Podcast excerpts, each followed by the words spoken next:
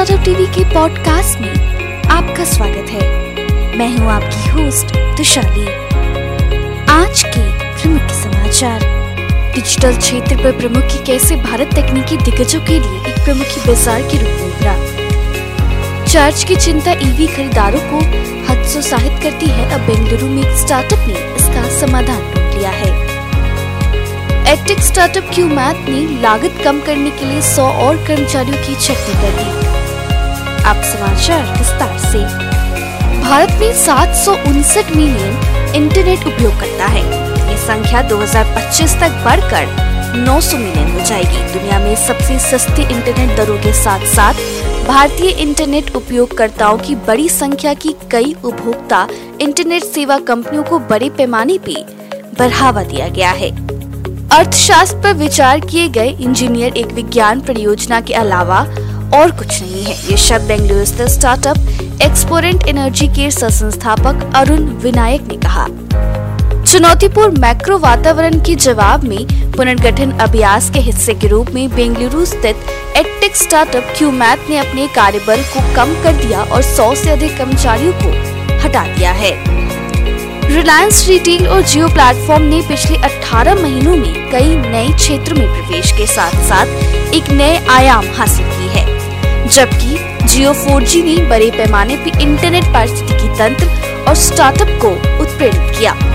5G का launch Reliance की digital अर्थव्यवस्था में सबसे बड़ी धक्के के साथ हुआ है।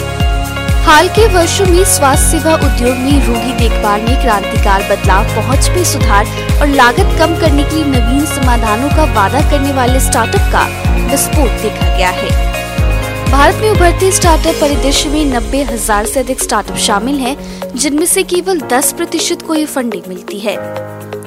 फंडिंग विंटर कम उद्यम पूंजी VC फंडिंग की अवधि है, जिसके दौरान निवेशक सतर्क और जोखिम प्रतिकूल हो जाते हैं, जिसके परिणाम स्वरूप स्टार्टअप के लिए धन की कमी हो जाती है। कांग्रेस के शीर्ष नेता राहुल गांधी ने रविवार को कहा कि औद्योगिक केंद्र बनाना और एकल GST दर लागू करना इन MSME को बचाने के लिए जरूरी कदम है। आंध्र प्रदेश विशेष कार्यक्रम के माध्यम से ऊर्जा दक्षता को बढ़ावा देने का प्रयास कर रहे हैं।